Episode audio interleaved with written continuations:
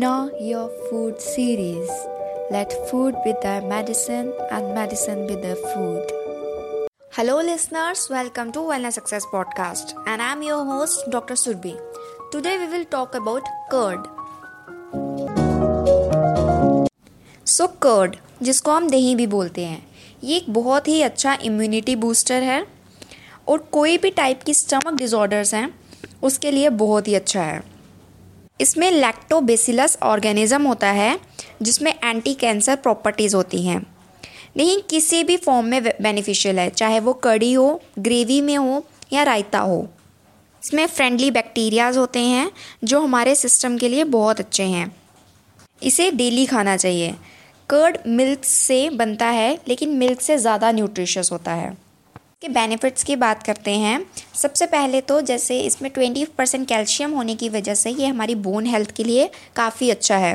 तो ओस्टियोपोरोसिस जैसे रिस्क को ये काफ़ी कम करता है। एंड इवन वो पेशेंट जिनके अंदर ओस्टियोपोरोसिस ऑलरेडी है, उन्हें ये डाइट में ज़रूर इंक्लूड करना चाहिए तो जिससे उनकी बोन की स्ट्रेंथ बढ़ेगी। सेकेंड बात करते हैं हम, किसी भी टाइप की स्टमक प्रॉब्लम है, उसके लिए ये बहुत अच्छा है। इसमें प्रोबायोटिक होते हैं, जो गट बैक्टीरियाज के लिए बहुत अच्छे होते हैं। थर्ड बात करते हैं, ये इम्यूनिटी बूस्टर है। एक स्टडी के अकॉर्डिंग, जो कि हुई थी University of Vienna in Australia 200 gram of curd was as effective as popping a pill. मतलब अगर आप एंटी बैक्टीरिया की बात करें, एक पिल लेने जैसा इफ़ेक्ट आपको कर्ड में मिलता है। फोर्थ बात करते हैं हम एक्ने की स्किन प्रॉब्लम्स की। अगर आपको स्किन प्रॉब्लम्स हैं due to gastro intestinal tract पेट की प्रॉब्लम की वजह से अगर आपको एक्ने हैं तो अगर आप कर्ड इंक्लूड करते हैं अपनी डाइट में तो वो एक्ने भी कम हो जाएँगे। फिफ्थ बात करते हैं हम, ये कर्ड अगर हम डाइट में ले रहे हैं तो वेजाइनल इन्फेक्शंस भी प्रिवेंट होएँगी। इसमें जो लैक्टोबेसिलस एसिडोफिलस बैक्टीरिया है, वो बॉडी में इन्फेक्शंस की ग्रोथ को कंट्रोल करता है, जिसकी वजह से वेजाइनल इन्फेक्शंस को ये प्रिवेंट करता है।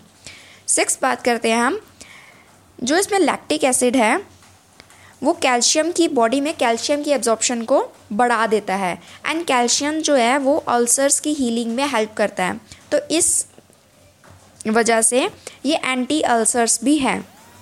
सेवेंथ बात करें, ये हमारी मेंटल हेल्थ के लिए बहुत अच्छा है। इसमें बायोटिन होता है, जो मेंटल हेल्थ के लिए बहुत अच्छा है। एंड अगर आपको माइग्रेन की शिकायत रहती है तो भी ये आपके लिए बहुत अच्छा है।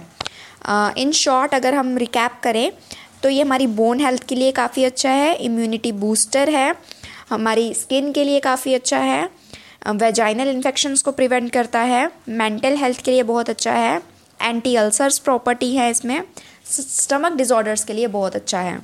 अब बात करते हैं हम इसकी न्यूट्रिशन वैल्यू की। इसमें वाइटामिन ए है कैल्शियम है वाइटामिन डी है कोबाल कोबालमिन है आयरन है वाइटामिन बी सिक्स है मैग्नीशियम है। अब बात करते हैं क्या क्या चीज़ें ध्यान में रखनी है। और क्या क्या कॉशन है इसको लेकर? ये हमें फ्रेश कंज्यूम करना चाहिए।